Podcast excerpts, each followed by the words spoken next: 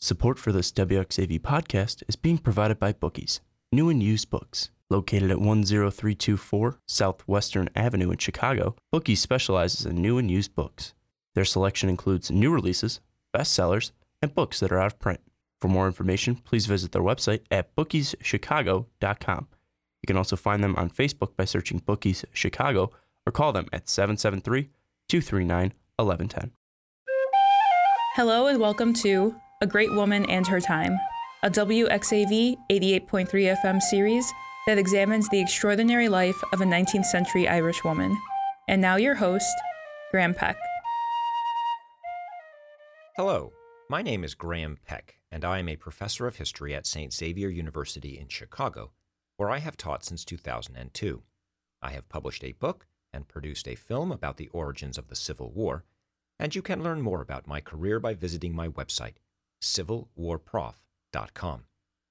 But if you love to listen to history, stay strapped into your earbuds because we are going to take another journey into the past. About a decade after Catherine McAuley died, a Dublin priest named John Gregg gave a sermon that pronounced his understanding of the roles of women and men. The great and weighty business of life devolves on men, he said, but important business belongs to women. According to Gregg, women could teach children, nurse the sick, and provide alms for the poor. He honored women, but he also put them in subjection to men. While men ran institutions, making those great and weighty decisions, women served those in need. Gregg's perspective was widely shared in Irish society, reflecting what historians call the doctrine of separate spheres, or the idea that women's sphere was private, predominantly in the home, while men's sphere was public in the world at large. Such gendered ideas were even stronger in the Catholic Church, which had taught for centuries that men and men alone served in persona Christi, in the person of Christ a doctrine that justified priests' authority. These deep seated cultural convictions about the social and religious roles of men and women raise an important question.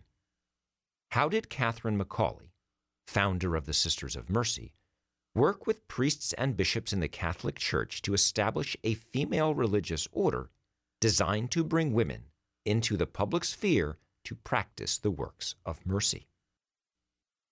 We learned in the fifth episode of this series on Catherine McAuley that most of the nuns who joined the order were well off, able to endow it with funds. Upon joining it, they took vows of poverty, chastity, and obedience. The obedience was to their superior, initially Catherine McAuley, but McAuley in turn owed obedience to the Archbishop of Dublin, Daniel Murray, who himself owed obedience to the Pope in Rome. Hence, the mercy order existed from its inception only within a powerful and exclusively male clerical hierarchy. Given these circumstances, how did McAuley and her sisters gain the support of such men to create an order that gave women considerable independence? The answer is that the Mercy Sisters shared a common purpose with priests and bishops who desired their aid to strengthen and transform the Irish Catholic Church. Indeed, one of the reasons that McAuley and other nuns found supportive bishops and priests was the grave shortage of priests in the church. As Ireland's population doubled in the late 18th and early 19th centuries, the Irish Church could not educate enough priests to keep up with the demand. And even had the Church produced enough priests, it could not have paid them adequately. The impoverished Irish peasantry was simply too poor to finance a growth in the priesthood. The consequence by the 1830s was that each priest ministered to thousands of parishioners, a massive burden that made it difficult for priests to perform the sacraments, much less to educate and minister to the people more generally. Hence, there was a pressing need for additional laborers in the vineyard of the Lord, even if those laborers were female. Early 19th century Irish bishops also desired to reform the church. They knew that parish priests frequently lacked zeal and sometimes failed to carry out the duties of their offices. One bishop was informed, quote, that the pastor minded dogs and hunting more than his flock, and that he did not give Mass on holy days. In another case, a bishop struggled unsuccessfully to remove a priest who enjoyed the strong support of his congregation despite bearing multiple children with different women. And more than a few priests were slovenly, bringing the priesthood into disrespect. And then, of course, were the problems of alcoholic priests and priests who mixed socially with parishioners. Such priests also weakened the dignity of the church. These circumstances convinced the bishops to initiate reforms that tied Irish Catholics more tightly to the church. The reforms were intended not only to rein in rogue priests, but also to employ as many zealous sisters as the bishops could find. Finding them was becoming easier.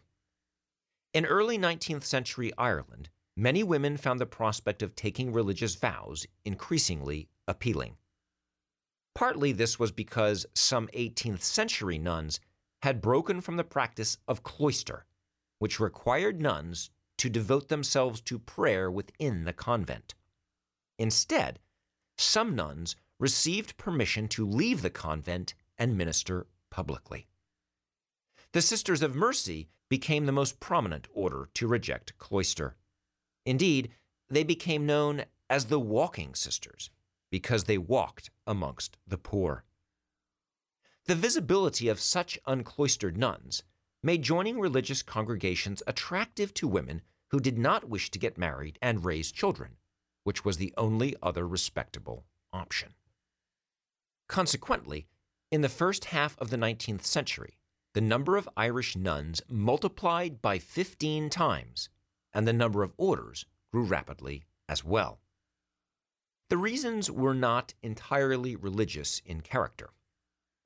As historian Maria Luddy explains, religious orders enabled, quote, a very large number of single women to perform socially useful work at a time when women generally were denied such opportunity. Nuns improved nursing skills in hospitals. Nuns also ran schools, orphanages, reformatories, industrial schools, Magdalene asylums, and homes for the elderly.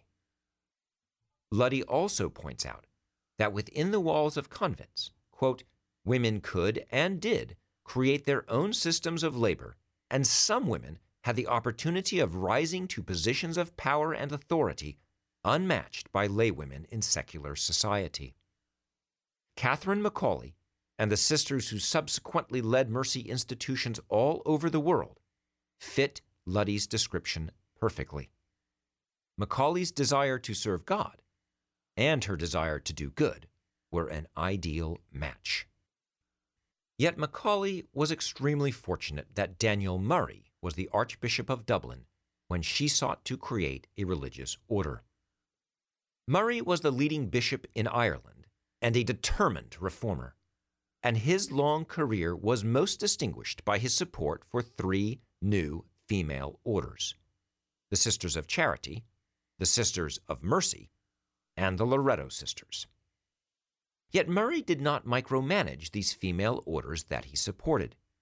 As one biographer wrote, quote, If apprised of any undertaking for God, he hearkened he aided, he advised. But there his part terminated. He left the matter in the hands to which Providence had entrusted it, to the guidance of the mind that had been inspired to originate it. For Catherine McAuley, Daniel Murray's approach meant that she truly would lead the order. Yet her initiative was still sharply delimited both by cultural attitudes towards women and by Murray's power. After she opened the House of Mercy in September of 1827, she endured complaints from both neighbors and priests. One priest is reported to have said that he had, quote, no great idea that the unlearned sex could do anything but mischief by trying to assist the clergy. Probably because of such considerable opposition, McAuley soon asked the archbishop to raise the status of women in the house to that of a religious congregation. He flatly refused, observing that, quote, no prior preparation had been done by them, nor had it been attempted according to the religious rules laid down for novitiates. Yet McAuley had strong friends in the priesthood, including one who gave an astonishing sermon in the presence of the archbishop, stating that, quote, any individual in society presuming by word or deed to injure her establishment will draw down on himself a lash, the scourge of the Almighty. Meanwhile, other local priests who supported her authored a petition to Roman authorities requesting the Pope's blessing for the community. Learning of this, the Archbishop quashed the appeal, informing Rome that the quote, women who live there, however pious, neither belong to a legitimately established congregation, nor live according to an approved rule, nor take vows. In short, they had no claim on the church or the archbishop without renouncing their secular status. Within months, under considerable pressure, Catherine McAuley made the life changing decision to serve a novitiate at the convent of the Presentation Sisters in Dublin. Catherine's decision to submit to his authority and her arduous efforts to build the order subsequently ultimately earned his approval. Four years later, Murray informed Roman officials that the Mercy Sisters, quote, fully deserve to receive from His Holiness all these signs of benevolence, which may seem suitable for the firm establishing of the good work thus begun for the promoting of the glory of God. Murray's benediction reflected the practical limits of the sisters' power.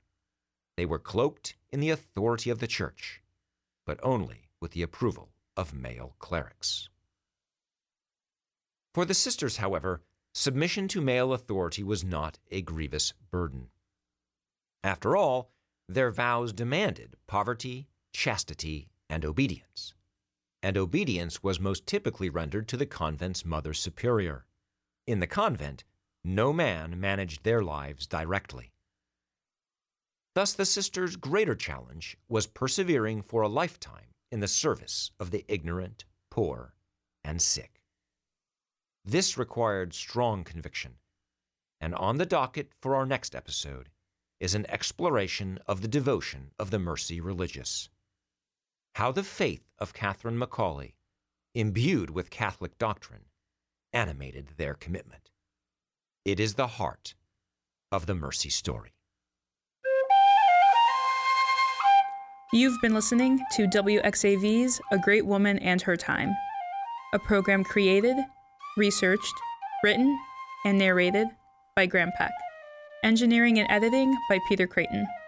For more information on the series, please visit Graham Peck's website, civilwarprof.com.